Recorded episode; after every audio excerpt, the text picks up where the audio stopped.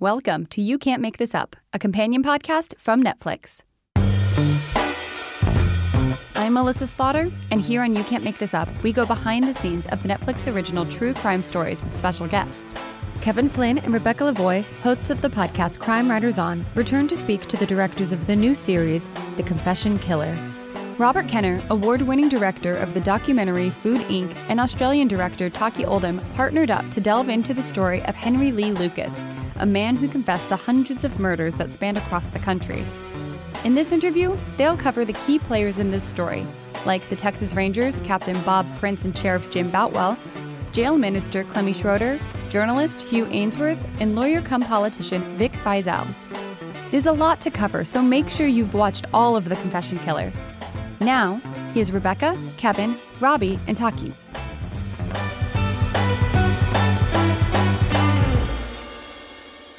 Robbie Kenner, you're the director. Taki Oldham, you are the co-director. Robbie, you've done many um, documentaries, but you haven't done crime until now, right? That's correct. What drew you to this story? Well, it's an amazing story. Uh, actually, Taki came and had been researching this story for about two years, and um, it was just the minute we heard it, we said, we have to go shoot. This is an incredible, jaw dropping story. Taki had done an amazing amount of research and lined up a lot of people, and it was extraordinary. But, you know, there's similarities with this series to past films, even though they're totally different subjects, because it's ultimately looking at a system that ultimately went askew. So, on one hand, it's a, a, series about a serial murderer, but it's also really about a system, and it's really also about how people looked at this man that was thought to be the worst serial killer in all of history. Uh, and saw what they wanted from him. And I thought that was just a fascinating story to jump in and film. And Taki, so I guess you're the one that this idea originates with. What about the this story, you know, turned you on? Well, I just happened across a documentary from the early 2000s that was looking at the Lucas cases. And at the end, they posed the question if Lucas didn't kill all these 200 odd people, who did? Which was a very interesting question, a very serious question. And given that 15 years had passed and DNA had kind of come into the equation in the interim between this thing being made and me seeing this program, I was able to jump on and start putting in a few names of cases and pretty quickly found that a number of these cases had been solved through DNA and it was not Lucas. And so it suddenly, what had been a kind of a, a historical story, had a whole new chapter that had the potential to be written. I think the archival footage is really important. I mean, you didn't choose to tell this with a bunch of reenactments or uh, an overuse of drone shots over the city. there was one Oh, great one in episode five, but you just have, I mean, primarily the the prime rib, good piece of meat here, which is all the archival footage. How'd you get a hold of it? Were you were you surprised of what you had when you you got those films? We were actually in the offices of Vic Feazell, who's one of our main characters, and he had just a whole bunch of videotapes in his office that we did not know what they were. And amongst those was 20 odd hours of footage, uh, raw footage from a documentary that we'd never seen before. And that was opened up a whole new world for us. And it's, it's as if we were there at the time in the early 80s transporting back and, and this is footage that people in, in america had never seen before so that was incredible for us I was able to bring in a Japanese film crew, and Sheriff Boutwell thought that was exciting. They're from Japan. They're, my goodness, of course we'll, we'll take the day and we'll, we'll show them a good time. What's really amazing about the story is that this was a key moment in so many people's lives, and they all saved everything that had to do with their interactions with Henry. Uh, so it's it's funny. I've done films about war, and it's like the most amazing moment in the soldiers' lives, and they never really quite ever get over it. But there's certain similarities with this story, where from the Rangers to uh, the DAs who thought Henry was interesting, to a journalist, to a reporter. They all found this the most amazing story they ever were involved in. And every one of them tended to save every piece of scrap and every archival piece of information. And we were able to ultimately start to dig this up. And Taki was able to sort of dig and dig and then found warehouses of sort of old uh, confession tapes that were quite extraordinary. So we have hundreds and hundreds of hours of all the confession tapes of Henry Lee Lucas that showed stories that were quite incredible and I think will make the audience's jaws drop as they start to watch them. Yeah, I was going to say all of your uh, your B-roll is of people going through big boxes of stuff set aside. Not just a not just a one uh, Manila folder, but uh, a, a, lot a lot of uh, research. I do want to ask a little more about Vic in a minute, but let's look at some of the characters, supporting characters here that you had and are important to the main story. I'm thinking of Bob Prince, who was the ranger who was on this task force. He did talk to you. Tell us what your impressions of him are. Well, first of all, when we went to Texas for the first trip, we hadn't really connected with the Rangers yet. And uh, we thought it would be obviously a story you want to tell from all sides. And um, we contacted Bob, and he was ready to speak with us, which meant a lot. And he allowed us to come out to his house outside of Dallas, and uh, we spent a fair amount of time. And uh, it was just very important to understand the story from the way he would want to tell it, as well as the way people who saw things very differently would want to tell it. And at one point, we said, you know, Bob, you might want to come back to California because there are times where we think, you know, you're not coming off as sympathetically as you might want to, but we need your help. You need to come back. And he was gracious enough to come back. Hmm. That's unusual. Very often, if you were to tell a source that, they would say, you know, forget it, I'm done. or, you know, they would uh, try to assert some control. But as we always tell people, um, you know, when we were writing true crime books and so forth, if you don't participate, we will just take what's in the public domain available about you and put it in there. So it is better to get that point of view. I thought it was essential. After the second interview, which actually he was much more sympathetic, I think he thought we were being very hard on him. And uh, we then made contact and talked on the phone. And again, I appreciated that he was ready to talk. And I explained my point of view and he explained his. And we're still in communication. I'm really interested in uh, Clemmy, the prison pastor, who we meet in episode one you know, her initial take seems to be when she meets Henry that he's changing, that he wants to be better. And they seem to form this like instant connection. And of course, we see his artwork and how he's really, it seems like developing one of the first like truly. Uh, very human, untainted relationships of his life with this woman Clemmy, and you know we see her in the in the present day, which again is amazing. It's amazing to see all these uh, archival tapes, and then you you cut right to the person today. It's it's truly incredible. But what's your take on her? Did she believe the confessions when they were happening? Did she think the man that she had grown to know and love had done all these things and was trying to absolve himself or did she doubt the veracity of some of this stuff? That wasn't 100% clear to me because she she's so kind. She mostly just talked about him the person and not the alleged acts that he was confessing to.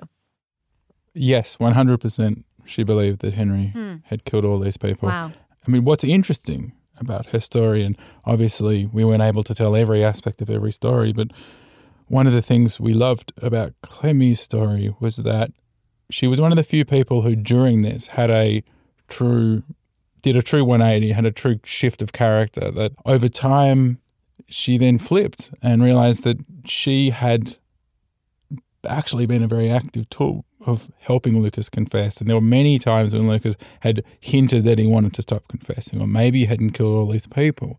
And she had encouraged him to keep going. She she became a tool of the Rangers in doing that. And in fact, one of the reasons why he did not retract his confessions earlier was that he was so scared that she would no longer sort of Lo- love, love him, him. because basically her her mission in life in going to the jail was to bring these sinners to God, and he was her greatest catch or conversion in that manner and that was the basis of their relationship was him being a mass murderer who changed his tune. Hmm. And so he was he was terrified. It was the thing that when Vic Feazell had brought him to Waco and had him all ready to confess they brought Clemmy in and he was he, Vic Feazell describes Henry as being like a little whimpering child that he was so scared that that Clemmy would not love him, and so that she her belief was so strong that it actually kept this thing going, these confessions going.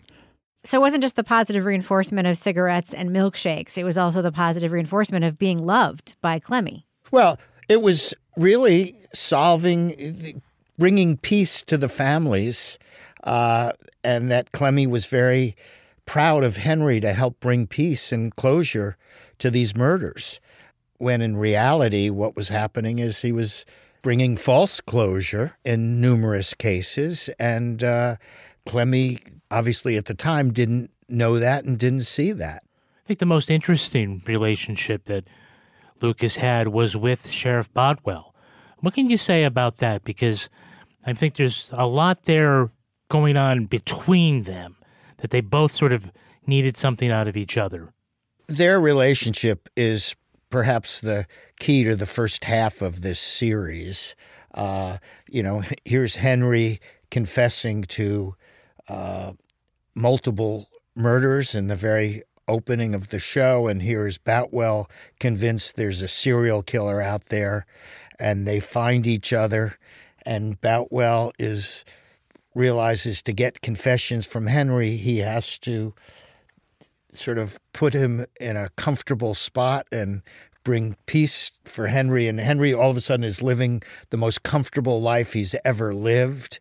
Uh, and Boutwell is just thrilled by his participation. Uh, and they become, as someone says, Boutwell becomes like a father to Henry.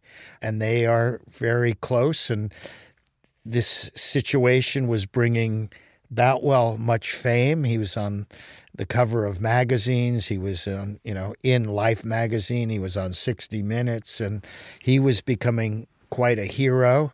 Uh, and Henry was living the good life. Uh, and as you see footage that we have in the you know in the film that I find quite extraordinary is they're talking about him having murdered hundreds of people. He's walking around without handcuffs and he's answering the telephone. He's taking coffee out of the ranger's hands when he wants it and ordering from the Sonic. Um, he's like one of the team. And it's, you know, you're watching this serial killer walk around, put pins in the map where murders took place. And it's like jaw dropping footage. Yeah. And I think, too, when you talk about the footage, you guys probably picked up on this having seen so much more than we saw. But I thought that there was a lot of body language and, and approving looks that the sheriff was giving uh, Henry that, you know, are sort of reinforcing this emotional narrative. I think it was pretty clear in the in the films. Um, did you guys pick up on the same kind of thing? It was very strong. I mean, but the strongest element is there. Here is Parker McCullough, Henry's defense lawyer, when Henry is up for the electric chair. And here's Henry telling Parker the night before, I didn't do it. And Parker has proof from all these people in Jacksonville that Henry was there and couldn't have done the murder in Texas. And then the next morning, Henry changes his mind and decides not to testify because he doesn't want to upset Boutwell. There's the plaque on the wall that the Lucas School of Psychology, hmm. and signed by Henry, and it's on Boutwell's wall, and Boutwell's proudly showing it off, and and he was very proud of it, and it was at the same time, it's kind of in retrospect pretty amusing to look at and and scary. At the time, Boutwell was considered a Henry whisperer, for want of a better word, by those around him, and was able to kind of manipulate Henry to do what he wanted. But like so many of these relationships, you kind of come away wondering who was playing who. You know, later in the series, they talk about him having an IQ of 87. And frankly, that stunned me because he has such a high, in some ways, a very low, but in other ways, a very high level of emotional intelligence where he's able to read the room and give individual people what they want depending on who they are. And that's, that's, it does take some talent. You know, that, that kind of speaks also to his relationship with Otis Toole, who is his you know, for lack of a better word, like his road sidekick for a while and who was sort of also for a while on the radar as being complicit with him in all of these crimes. Can you just talk a little bit about that relationship? Because it seems complicated and it also seems like there may have been some stuff that maybe didn't make the documentary. I'm just curious what else you can tell us about Otis. Well, they met when Henry had driven a car down to Jacksonville, Florida, and had uh, run out of gas and had gone to the local mission.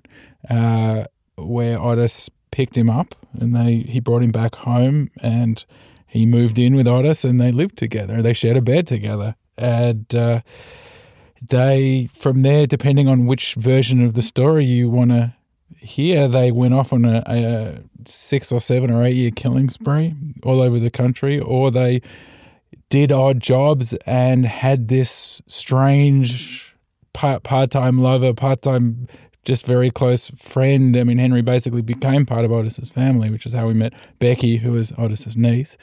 And the relationship was clearly a very close one. They clearly loved each other because the, they brought the two men back together six months into this whole confession spree uh, where Otis had decided to go along with what Henry was doing from a completely other state. Otis was in jail in Florida, and yet he was confessing to all the same crimes Henry was and they brought them together and there's an amazing moment in episode two i think it is where henry just gets overwhelmed and starts crying and otis starts holding him and protecting him and and uh, it, it is it's a fascinating relationship and you could have an entire episode on it if we had time. And today we would think that henry lee lucas murdered 600 people if not for hugh Aynesworth, correct that's a really hard question to answer. I think it was the lady cop myself. Linda Irwin is my hero. You know, what was really interesting is she had no interest in being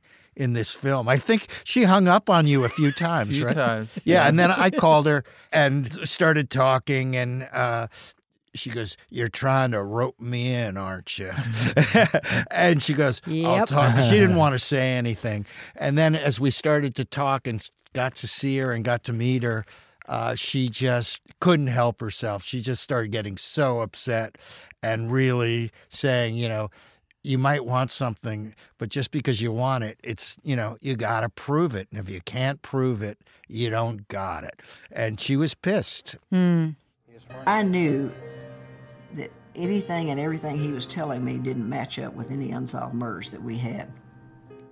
But come back to Hugh for a minute because he certainly was the first person outside of the system who was uh, skeptical and made it public uh, his investigation into um, you know the inconsistencies in these confessions and where he would have to be around the country.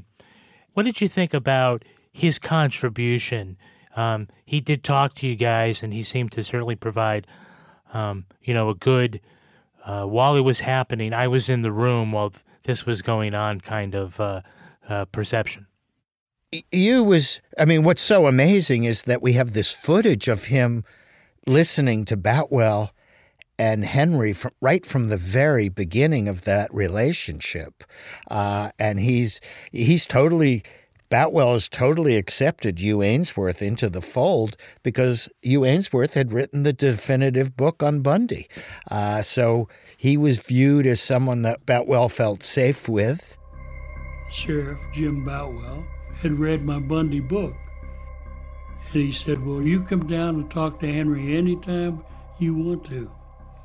Well, I started doing that quite often. and Aynesworth is starting to hear things that don't make sense to him and realizing the killer was in Washington state one day and killing in Florida the next and then killing somewhere else the, the third day and like logistically he's thinking wait a second Henry couldn't have done that and things just don't work or Henry saying hey I drove to Japan.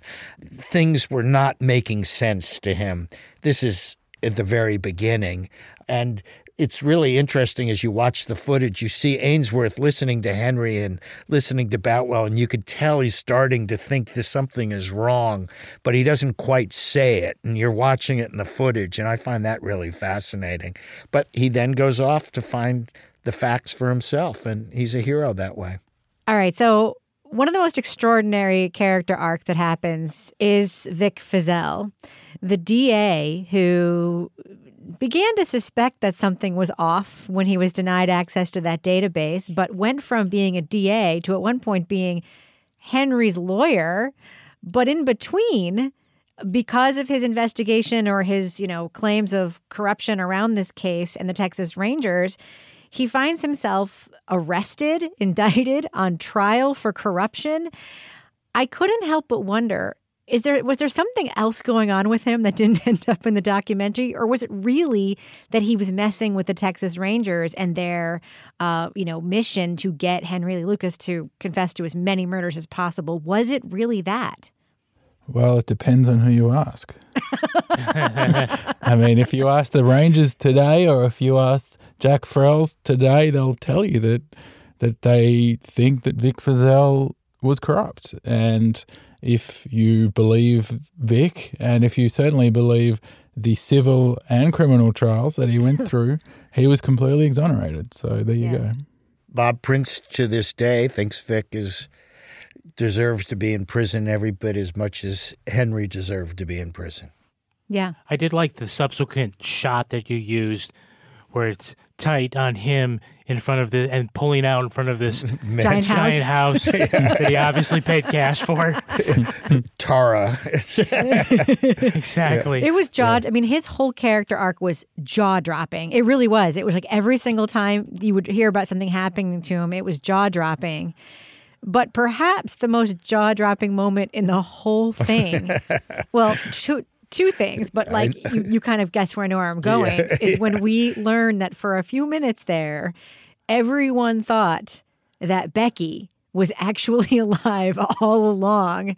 And we have these interviews with uh, alleged Becky in her home with this guy who says he's her husband and a like poster with profanity on it, like right in the background, which is super weird. Oh, the cat. Um, yeah. And like everyone, like Vic, everyone's like, we're 100% sure it's her. And I'm just sitting there and I'm like, I don't know. I kind of remember there being like body parts that people yeah. thought was her. Can you just talk about like putting that in the documentary, and I mean, I know that you knew this story when you were making the film, but even though you knew this story, when you would see this footage, did you have moments that were jaw dropping to you when you actually saw these things for yourself in this archival footage? Many. Every time we watch it, our jaws drop. I mean, it's like when they ask Vic, Are you sure she's Becky? He goes, You know, I'm 100% sure. It's like I have a royal straight flush. And when you have a royal straight flush, and I'm going, Oh no, oh no, oh no.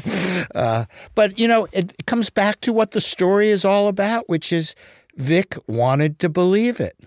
And the same way that the Rangers wanted to believe it. So, in a funny way, it's just how we can get fooled by our own beliefs. And he wanted to prove that Henry was totally innocent. Uh, and he got taken in by a lady when he shouldn't have been taken in. Um, and he knows it was a big mistake. And he, you know, for him, it's a painful mistake, but he was able to admit his mistake. Uh, and he feels that's where he's different than some of the Ranger mistakes that weren't admitted. What was in it for fake Becky? She was corresponding with uh, Henry in prison, obviously. She, did she just want to be part of the story? Like, yeah, and you ended up finding her and getting her on Skype. Which was amazing. She, amazing. I mean, uh, Henry was not the first serial killer that she'd been in correspondence with. Uh, there was Manson and there was Richard Ramirez, among others. And so I think she, you know, every one of us is unique and different and special in our own way. Oh my and, god! So and Becky, I think, and and Phyllis slash Becky had a fascination with serial killers, and you know, in her mind despite the fact that she was married with children, she fell in love and told Henry that uh, you know she loved him and he loved her. And she, the reason why she came forward when she did was that Henry was about to be executed, and so she revealed herself as the true Becky. So what about her husband? Who was that guy? That, like, that why was, would he do it? My, that's my favorite thing in the film. Is he is totally this enabler to his, you know, to Phyllis's Becky's love for Henry, and when he's being interviewed and holding up a picture of Becky and uh, asked if you know, are you sure this is Becky? You know, uh, here today, and he looks at the picture and he studies it, and he's able to lie with such a. He's a great actor because here he is lying, knowing it's not his wife, so but wanting to help. And there's footage that we had where he was on Montel Williams and talking. Maybe you can tell about that footage. Yeah, uh, yeah. Uh, to be honest, we loved. Yeah, so they went on Montel Williams, and they had their children or one of their children on there, and basically they were saying why they did it, which was to try and get Henry out of prison. But of course, the whole crowd was against them.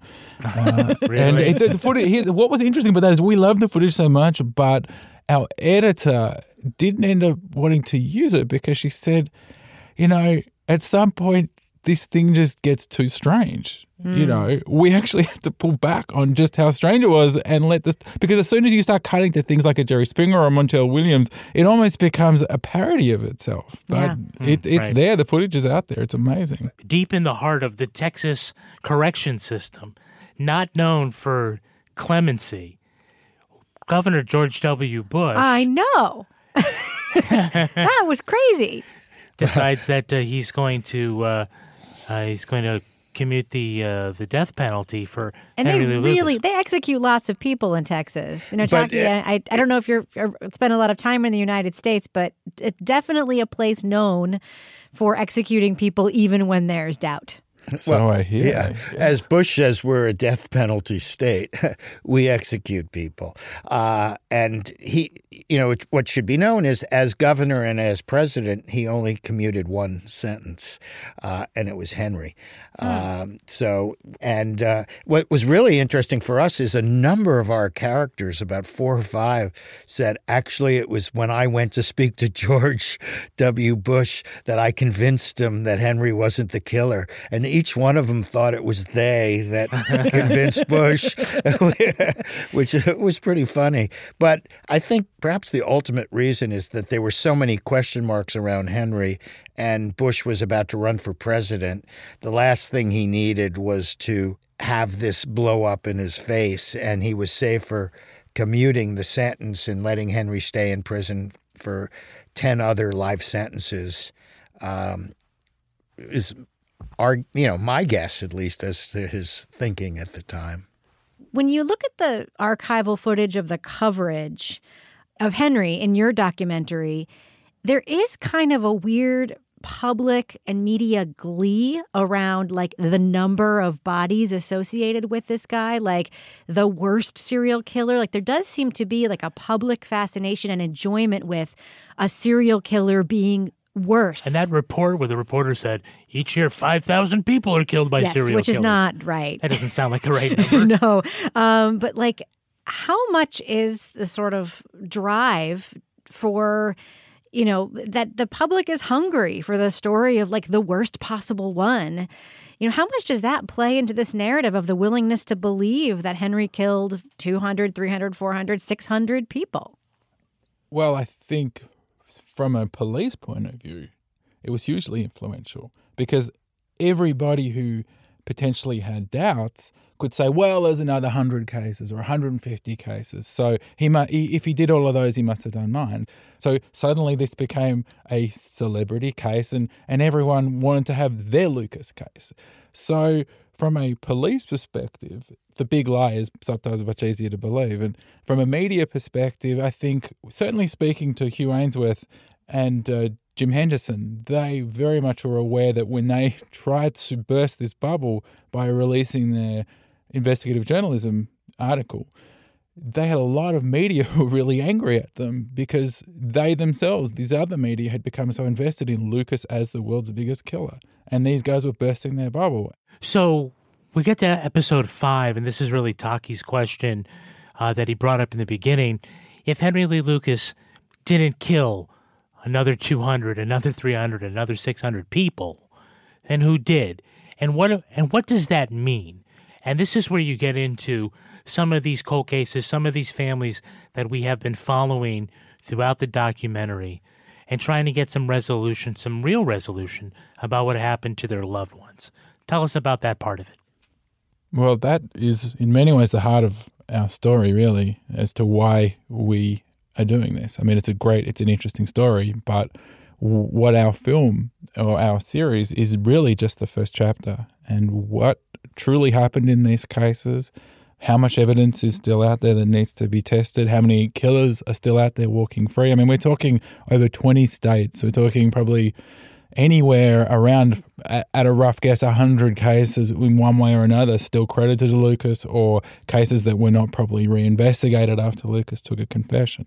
And so you know, this is the million dollar question as to exactly what happened. And what we're really hoping this series will do will start a conversation and start to have a lot of these cases re examined.